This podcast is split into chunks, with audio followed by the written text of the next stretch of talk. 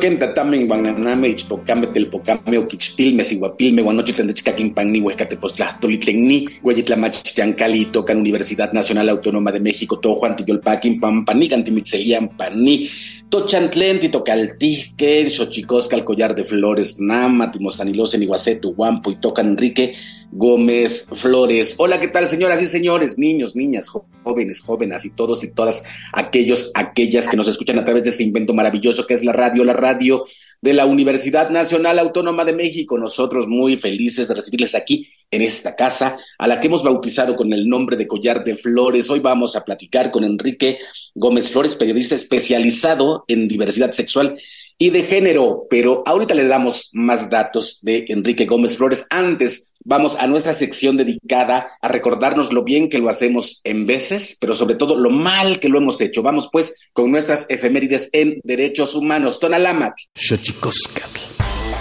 Tonalámatl o la ignota efeméride.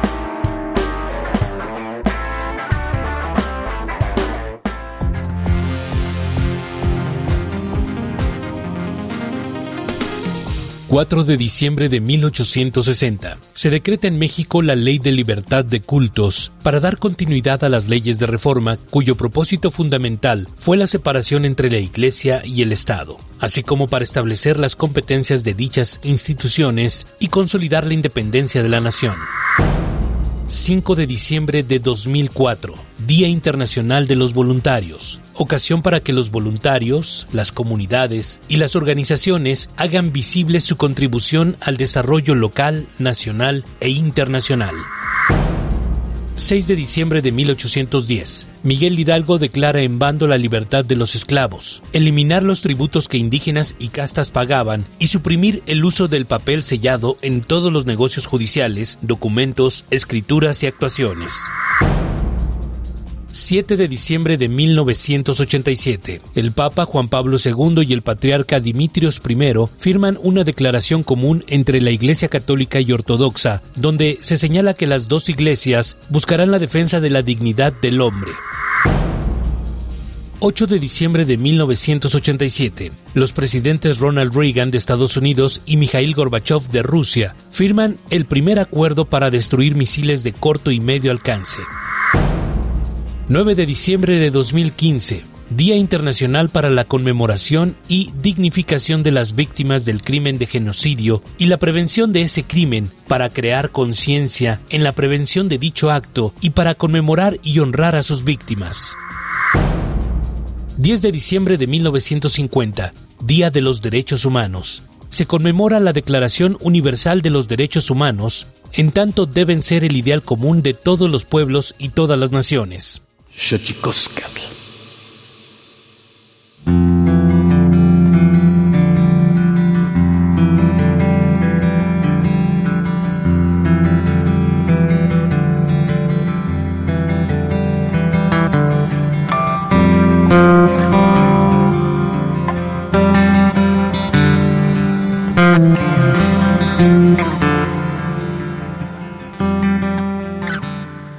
Decía, estamos con Enrique Gómez Flores, periodista especializado en diversidad sexual y de género, actual director general de la plataforma digital revista Todes y conductor titular del programa radiofónico Diversidad Ciudadana, que se transmite todos los lunes a las 8 pm en diversas frecuencias del Instituto Mexicano de la Radio, el IMER.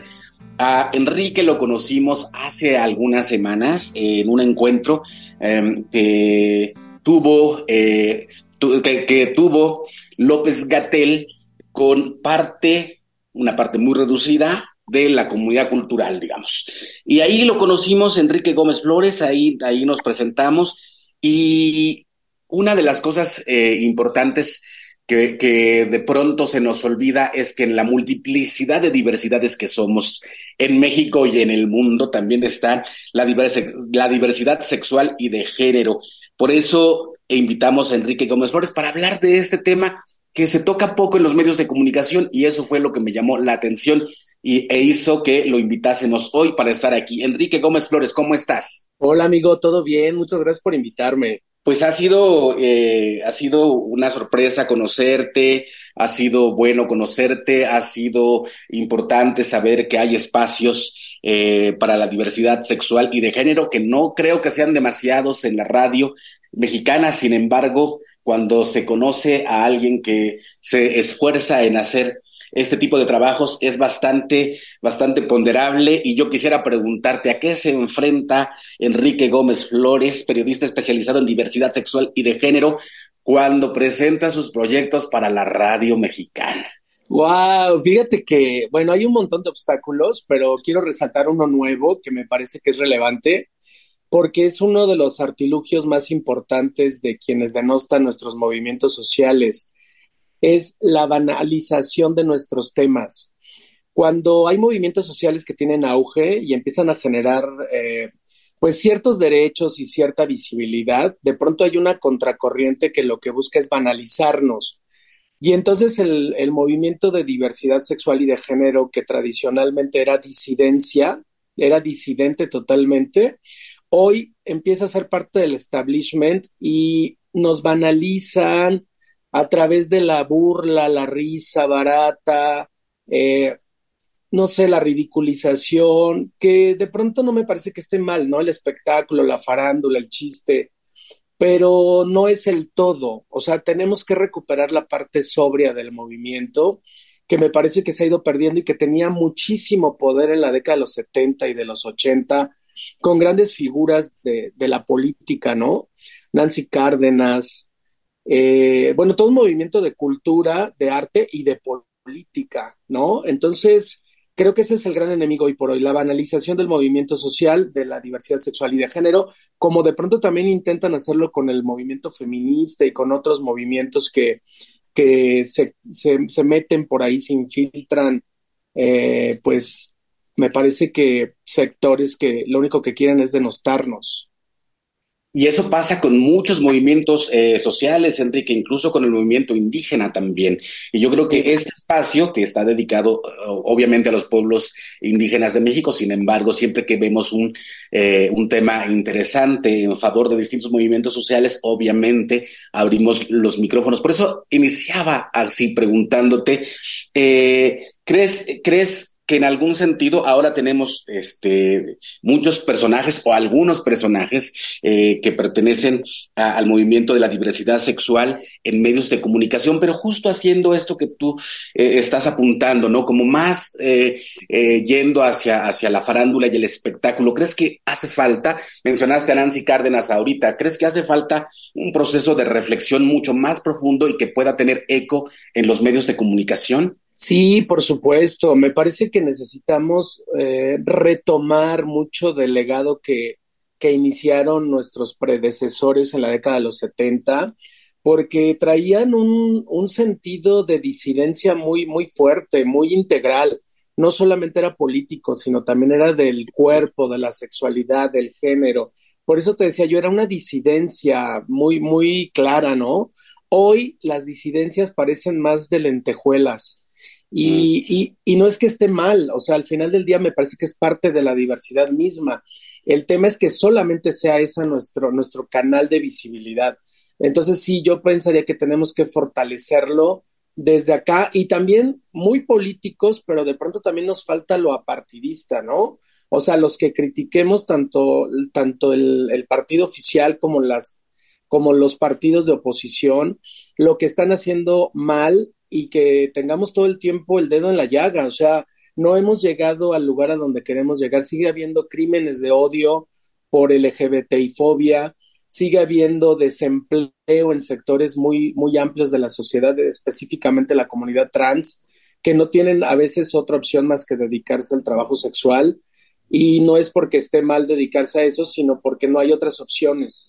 Eh, en el caso de la, de la expresión de género, a veces si tú eres un hombre con una expresión de género femenina, un hombre gay o bisexual, pues no tienes cabida en ciertos espacios, si tienes piel oscura, si tienes un cuerpo con sobrepeso y además eres LGBT, bueno, pues qué te digo, ¿no? Toda la transversalidad de discriminaciones se hacen muy, pues muy difíciles el día, el día a día, a pesar de la gran visibilidad que hemos alcanzado en las últimas décadas, ¿no? En los últimos años sobre todo. Entonces sí me parece que hay muchos pendientes enormes, sí hay que robustecer el movimiento y sí tendríamos que estar reflexionando sobre retomar esta, esta fuerza que tenían nuestros, nuestras disidencias sexogenéricas en la década de los setentas. Pienso, eh, Enrique Gómez Flores, eh, digamos que como todo eh, grupo humano, como todo pueblo en el mundo, los pueblos indígenas no dejan, no dejan de tener su diversidad sexual y de género. En México tenemos muy claro, por ejemplo, el, el, movimiento Mushe con, en el istmo de Tehuantepec, eh, que han también logrado visibilidad. Sin embargo, esto que dices tú, eh, de pronto eh, sigue habiendo crímenes de odio, sigue habiendo muchas formas de discriminación hacia la comunidad. ¿Cómo, ¿Cómo hacer para que los distintos movimientos sociales que intentan generar un mundo mejor se unan, Enrique? Yo creo que tendremos que volver a ser muy empáticos. Estamos muy peleados socialmente unos con otros, a veces por cuestiones políticas, a veces por, por cuestiones ideológicas, pero sí tendríamos que, que, retomarnos en cada movimiento social, ¿no? O sea, me parece que el movimiento LGBTIQ nos unifica no solamente con, con, los, con las personas LGBT de los pueblos originarios, sino incluso con todo el sector, eh, toda la región latinoamericana hispanoamericana, porque si tú te das cuenta de desde, España hasta la Patagonia, pasando por Tijuana y la, y la República Mexicana, tenemos eh, problemáticas muy parecidas, tenemos vivencias que se parecen muchísimo. Entonces, y digo, ya hablo de la región latinoamericana por el tema del idioma, que finalmente nos unifica, pero a nivel global padecemos lo mismo, la discriminación, el machismo patriarcal, nos afecta a todas y a todos y a todes. Y me parece que eso es lo que tendríamos que empezar a hacer, hacer em, fortalecer los movimientos em, por segmento, ¿no? Y unificarnos los unos con los otros en lo que nos coincide y no pelearnos en lo que no nos coincide. Porque a veces revolvemos todo en la licuadora y terminamos peleándonos por un detallito ideológico que a veces es lo menos y tenemos mucho más coincidencias que diferencias. Entonces, yo sí creo que tenemos que bajarle tres rayitas a esta euforia política que nos tiene como muy, muy separados y empezar a vernos como un ente eh, único, ¿no? Me parece que por ahí va. Sí, y, y, un poco pensar, este, Enrique, un poco pensar en, los distintos movimientos de América. Eh, justo hablabas tú eh, de una, de en esta diversidad del movimiento LGBTQI más, ¿no? Eh, de una diversidad de colores de piel, de una diversidad de, pues digamos, eso que hace un ser humano distinto. Hay gente morena, hay gente con, con, cierto grado de obesidad, hay gente delgada, hay, hay ¿Cómo, hacer que los estereotipos no nos ganen? De pronto me parece que eso puede ser muy, muy importante en torno a unificar un objetivo y lograrlo. Sí, por eso te comentaba yo de, este gran enemigo que tenemos hoy, que es la banalización de nuestros movimientos, porque justamente al intentarnos incorporar al establishment como colectivo LGBTIQ, nos empiezan a, a formar con estas ideas absurdas de que los gays debemos de ser eh, mamados, de, de, piel clara, de cortaditos del cabello, con músculos muy desarrollados, vestidos a la moda, con una pareja monógama y con hijitos o perritos y gatitos, y que debemos de tener un buen puesto en una, en una corporación y un buen sueldo y viajar.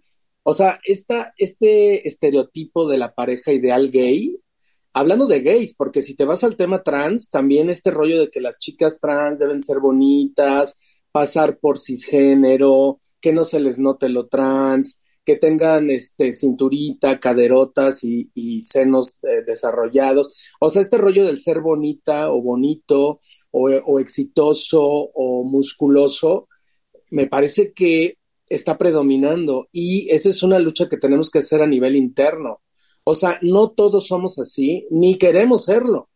Al final del día también existe una gran diversidad de, cuerpos, de intenciones, de vivencias desde la diversidad sexual. Entonces, habría que reventar justamente ese gran enemigo que es la banalización y, y hacer superficiales nuestras luchas porque ni todos queremos casarnos y tener hijitos, aunque está bien el matrimonio por un tema de igualdad, pero no es lo que todo mundo estamos buscando. Hay quienes viven el poliamor, hay quienes viven las relaciones abiertas, hay quienes prefieren otros estilos de vida y no por eso los hacen menos gays o menos LGBTs o menos valiosos que el resto, ¿no? Fíjate que algo que yo decía, coincidiendo contigo, este, Enrique, este, que toda lucha, en toda lucha hay monstruos individuales que domar, ¿no?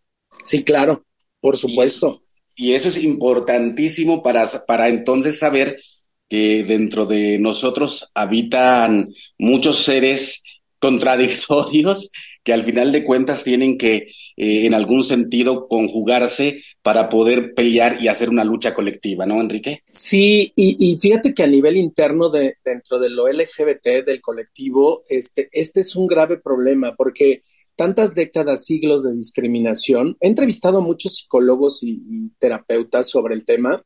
Una de las grandes heridas de la, de la discriminación, heridas emocionales, es la baja autoestima. O sea, un gran porcentaje de la población LGBTIQ tenemos problemas de autoestima por tantos años de discriminación, de exclusión, de violencia. Y eso cuando tienes determinado, pues determinada relevancia, visibilidad o posicionamiento social, te empoderas y entonces lo que viene es un poco como la venganza, ¿no? Entonces no, no el quién me la hizo, sino el quién me la paga. Y entonces a veces entre nosotros mismos nos empezamos a atacar y a violentar como contestación de esta, como reacción inmediata de esta herida emocional de, eh, acumulada. Y empezamos a, al incorporarnos al establishment, empezamos a, a, discriminar eh, a la gente de nuestra misma comunidad. Por una u otra razón, color de piel, raza, credo, porque también por el tema de las creencias hay mucha discriminación, origen étnico, este, expresión de género, eh, etcétera. Entonces, me parece que si hacemos consciente justamente que, cargamos estas heridas emocionales, que las tenemos que resolver, trabajar, y que en vez de, soltarlo con violencia y discriminación, tratáramos de trabajarlo hacia lo positivo, hacia la empatía, hacia la, resiliencia y hacia, como un, un fortalecimiento del respeto y de la inclusión interna de entre nosotros mismos, me parece que podríamos hacer cosas mucho más maravillosas juntos que separados. Pues sin duda, una cosa importantísima, platicar con Enrique eh, Gómez Flores, periodista especializado en diversidad sexual y de género, eh, pero también eh, tiene un programa de radio que creo que es importante que hablemos de él en el IMER, pero vamos, vamos a nuestra sección dedicada a develar los secretos de los idiomas, porque los idiomas tienen sus secretos. Tlachtolcuepa. El Instituto Nacional de Lenguas Indígenas presenta Tlachtolcuepa o la palabra de la semana.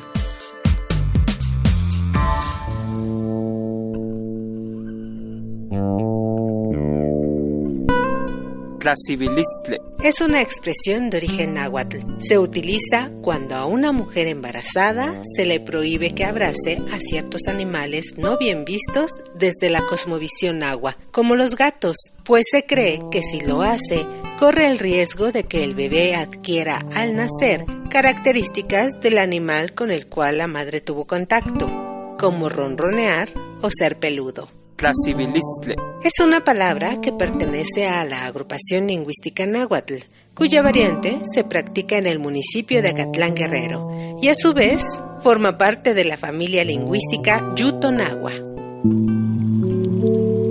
De acuerdo con el Catálogo de Lenguas Indígenas Nacionales, editado en 2008, la lengua náhuatl o mexica se habla en 16 entidades federativas: Guerrero, Colima, Durango, Jalisco, Estado de México, Michoacán, Morelos, Nayarit, Oaxaca, Puebla, Tabasco, Tlaxcala, Veracruz, San Luis Potosí, Hidalgo y Ciudad de México tiene 30 variantes lingüísticas y cuenta con 1.720.906 hablantes mayores de 3 años.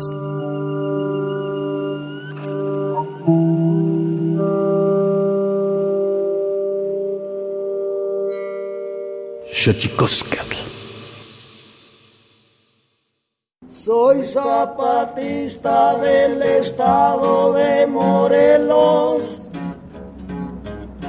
porque proclamo el plan de Ayala y de San Luis. Si no le cumplen lo que al pueblo le ofrecieron, sobre las armas los hemos de hacer cumplir. Soy zapatista del estado de Morelos, porque proclamo el plan de Ayala y de San Luis. Si no le cumplen lo que al pueblo le ofrecieron, sobre las armas los hemos de hacer cumplir.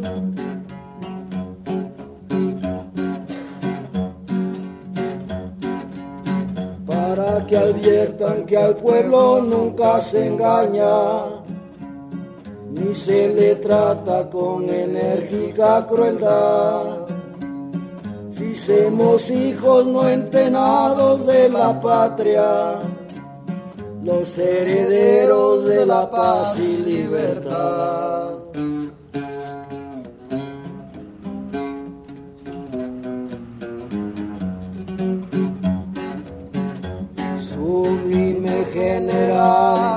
Patriota guerrillero que peleó con gran lealtad por defender su patrio suelo. Espero que ha de triunfar por gracia del Ser Supremo para poder estar en paz en el estado de Morelos.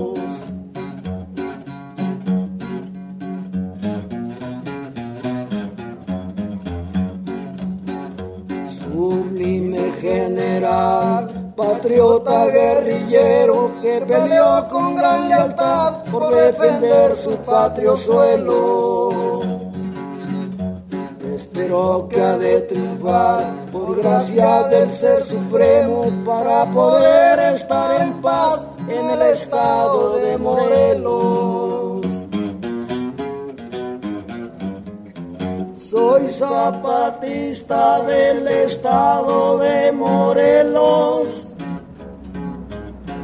porque proclamo el plan de Ayala y de San Luis. Si no le cumplen lo que al pueblo le ofrecieron, sobre las armas los hemos de hacer cumplir. Soy zapatista del estado de Morelos, porque proclamo el plan de Ayala y de San Luis.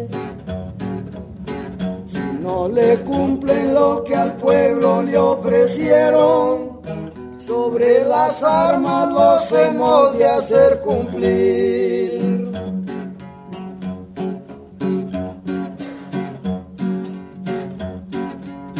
para que adviertan que al pueblo nunca se engaña, ni se le trata con enérgica crueldad. Si somos hijos no entenados de la patria, los herederos de la paz y libertad.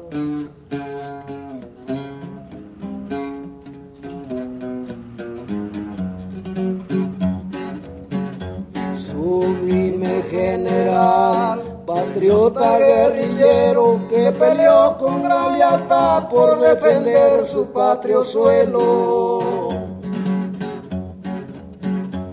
Espero que ha de triunfar por gracia del Ser Supremo para poder estar en paz en el estado de Morelos.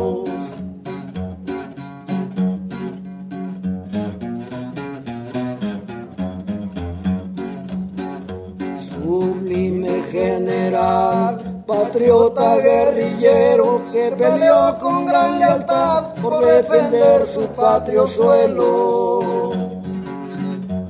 Espero que ha de triunfar por gracia del Ser Supremo para poder estar en paz en el estado de Morelos.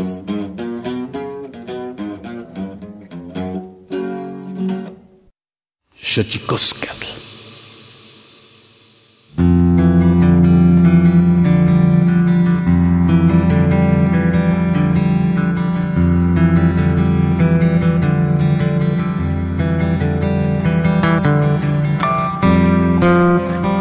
Seguimos aquí con Enrique Gómez Flores, fue fundador también de la revista Homópolis, profesor de la FESA Catlán y colaborador de medios de comunicación como El Nacional, El Sol de México, El Heraldo de México y el suplemento Letra S del periódico La Jornada. Yo te decía, este, Enrique, que, por ejemplo, para el tema indígena, en, los, en la radio convencional, digamos, o, eh, o, en la televisión, ha sido un tema eh, lograr posicionarlo y lograr que se abran las puertas. Supongo que aquí también ha sido complicado, ¿no? Sí, fíjate que sí, aunque afortunadamente a mí me pasó eh, algo diferente porque yo participé en este boom de visibilidad LGBT que se dio durante la década pasada y que nos ha llevado a pues a fortalecer nuestros derechos, sobre todo legales, ¿no? Hemos tenido grandes aliados en, la política, en los congresos, en los partidos políticos que de pronto sí han llevado a buen término nuestra, pues la legislación y la, aprobación de muchos derechos. Hemos avanzado mucho, cuando menos en el andamiaje jurídico. Sin embargo, sí, aún así hay resistencias y muchas veces estas resistencias son solamente ideológicas, ¿no? Cuestiones religiosas, de morales eh, pues ya antiguas en las que no se, no se concebía la diversidad sexual y de género, pero sí, sí los hay. Y también a nivel interno hemos tenido resistencias, o sea, el ser LGBT no te, no te exenta de la discriminación. Hay hombres gays muy misóginos, hay eh, mujeres feministas incluso muy transfóbicas, hay personas LGBT muy racistas, y, pues muy discriminadora, sobre todo de, las personas y las poblaciones de, comunidades indígenas. Entonces, a veces ni siquiera de comunidades indígenas, a veces solamente por el color de piel, ¿no? Incluso viviendo en la propia ciudad. Eh, te decía yo también por el tema de los cuerpos, si tú tienes sobrepeso, bueno, pues ya no entras en el estándar aceptado de, de lo gay, ¿no? Y cosa que es un absurdo. O si tienes el color de ojos determinado, o si vistes con determinadas marcas, o si usas metro en vez de usar auto, o etcétera. O sea, somos muy discriminadores, el pueblo mexicano lo es, y eso es lo que tendríamos que empezar a combatir. Pero sí, de que hay estos enemigos todo el tiempo presentes, están ahí. Y hay enemigos, eh, yo creo que conjuntos, como te decía Enrique Gómez Flores, enemigos conjuntos que habría que combatir de todas eh, las, eh, los movimientos sociales que buscan eh, reivindicar sus derechos.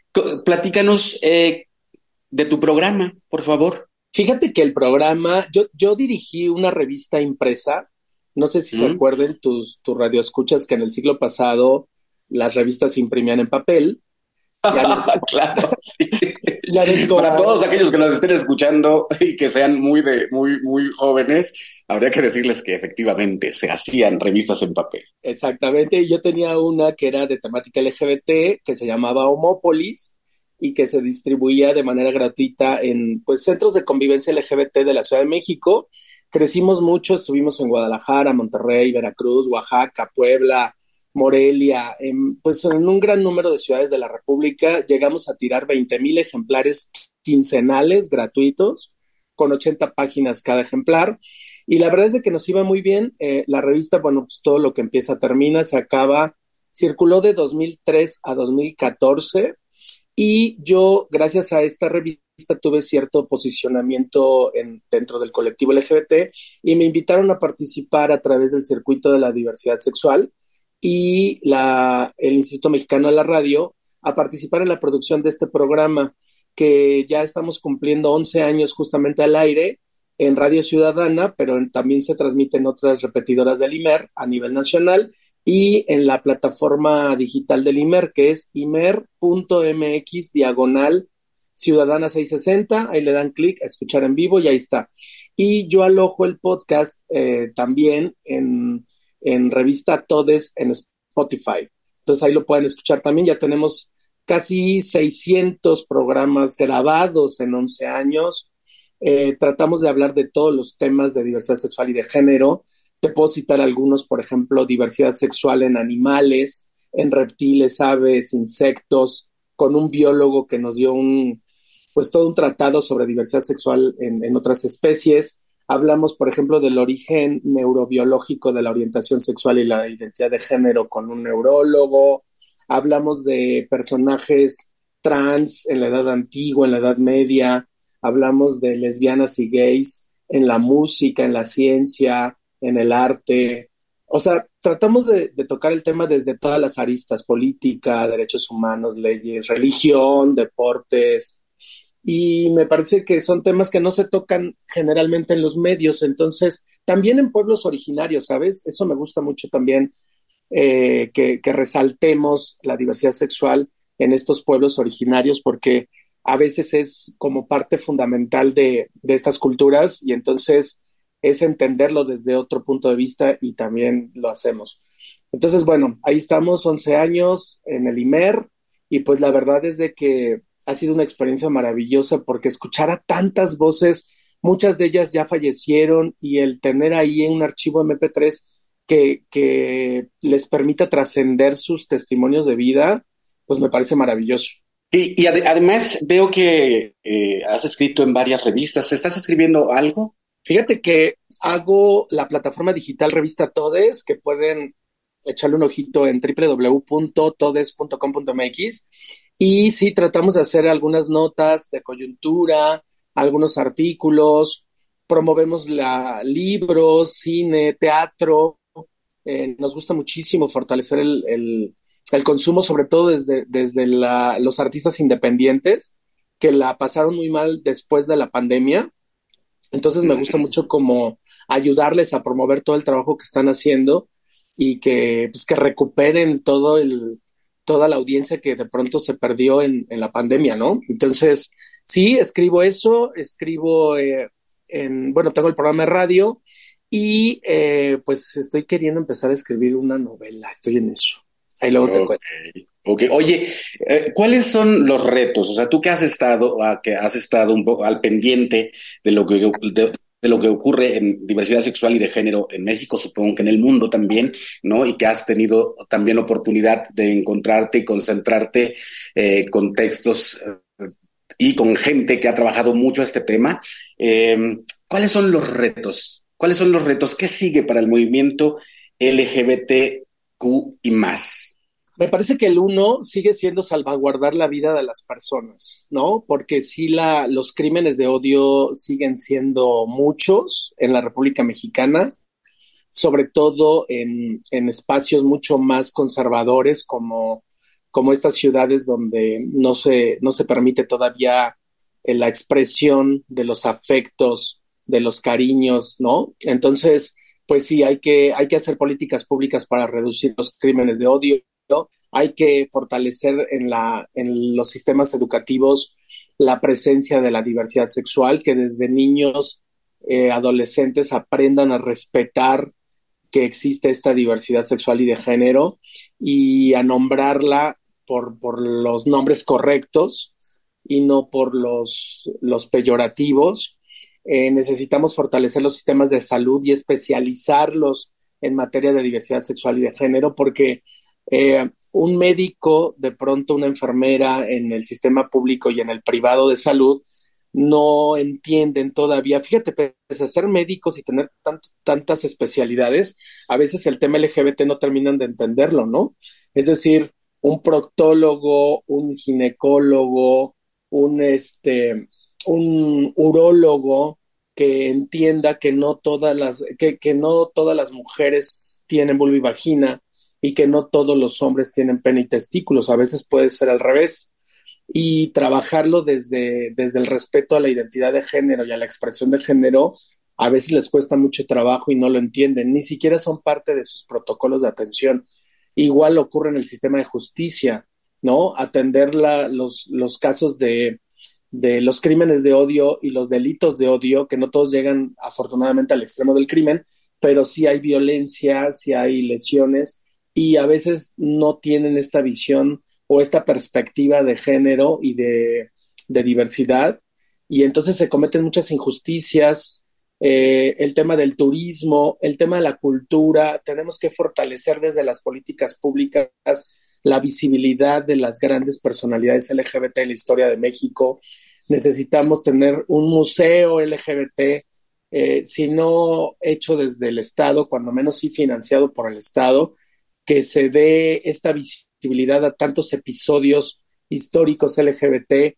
Por ahí hay testimonios de un presidente de la República Mexicana en el siglo XIX que pudo haber sido homosexual o bisexual y que tuvo por ahí un, romance con un periodista muy famoso mexicano del siglo XIX. Parece que hasta compartieron alcoba. Existen artistas, escritores, bueno, Sor Juan Inés de la Cruz. Tenemos un montón de, de episodios y personajes LGBT que el Estado no termina de, pues de, reconocer y la sociedad pues menos. Entonces me parece que todo eso son enormes pendientes que tenemos que resolver y pues ojalá en algún momento lo logremos.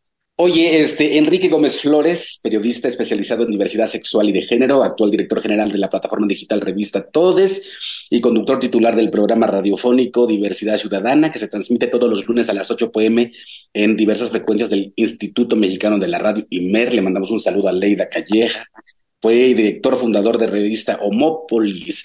Este, pues muchas gracias por acompañarnos en esta mañana. Eh, sin duda, yo insistiría que para generar o para crear ese mundo del, en el que todos soñamos, como dicen los zapatistas, un mundo donde quepan todos los mundos, y yo diría de esos mundos los mejores posibles, tenemos que unir fuerzas, mirarnos, encontrarnos, reconocernos y, armar, digamos, una estrategia conjunta por la esperanza de ese mundo, ¿no, Enrique? Por favor, somos hermanos, o sea, estamos nacidos en la misma tierra, tenemos que recuperar ese sentido de unidad que hemos ido perdiendo y que los pueblos originarios lo tienen tan claro y nosotros acá en las ciudades con tanto con tanta distracción, con tanto concreto, ruido, hemos ido perdiendo ese, esa corazonada maravillosa que tienen los pueblos indígenas y que tendríamos que estar volteando hacia allá.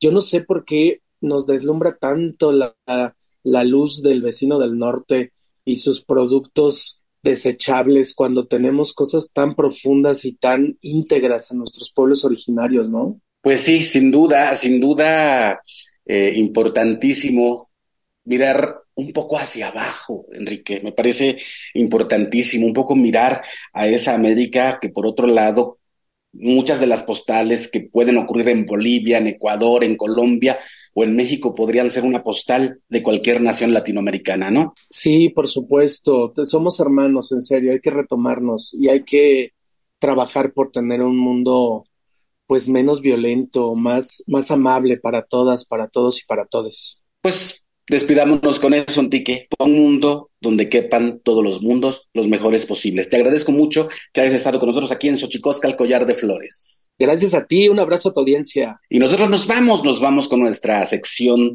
eh, colaboración del Instituto Nacional de Antropología e Historia. Vámonos con el santísimo mitote, tlascamatimia, timomelaguampanchi, cuellito nati, xilcaguama, cuepónimo tlahtol.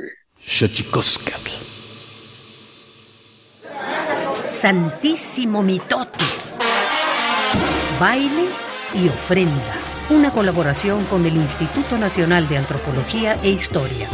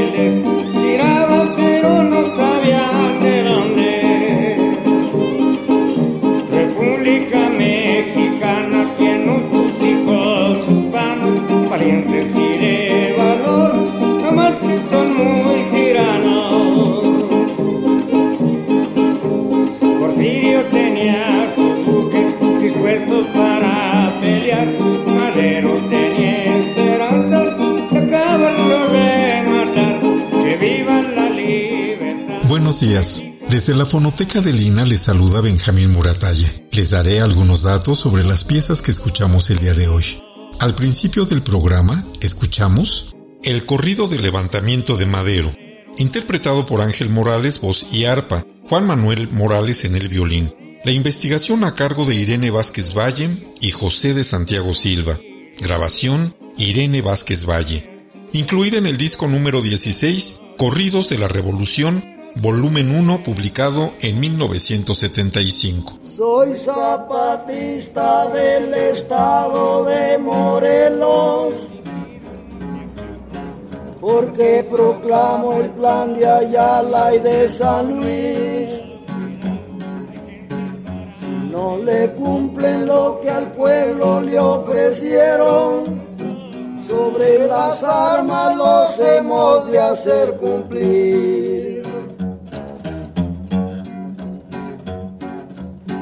Soy zapatista del estado de Morelos, porque proclamo el plan de Ayala y de San Luis. Si no le cumplen lo que al pueblo le ofrecieron, sobre las armas los hemos de hacer cumplir.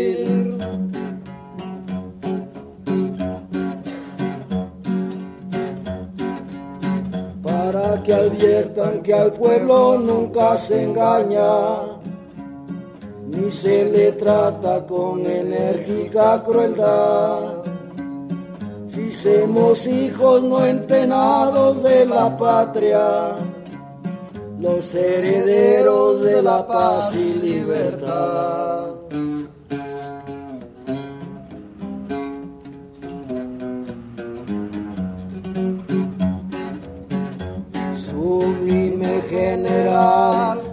Patriota guerrillero que peleó con gran lealtad por defender su patrio suelo. Espero que ha de triunfar por gracia del Ser Supremo para poder estar en paz en el estado de Morelos.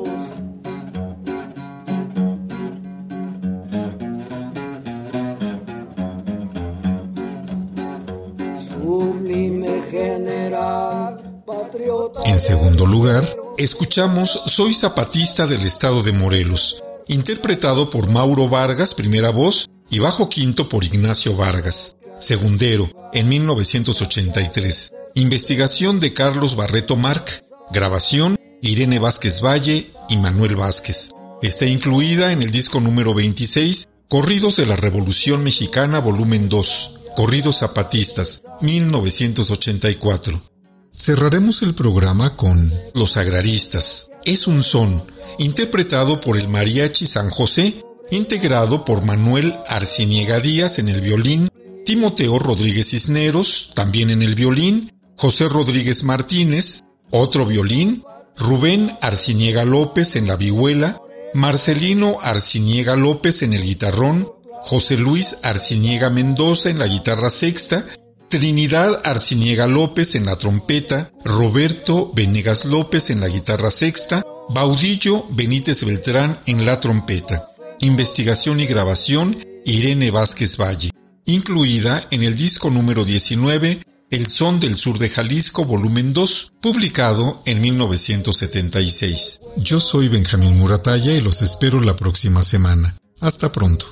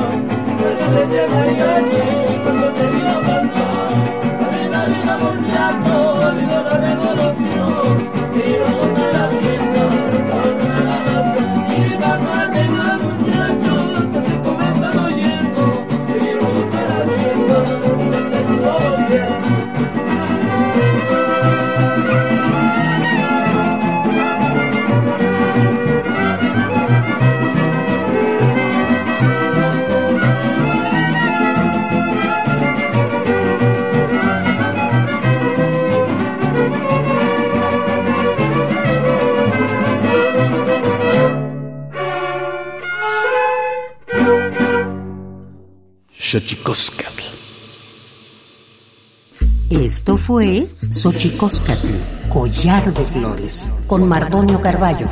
Hacemos revista del México Profundo. Una producción de Radio UNAM. Experiencia sonora.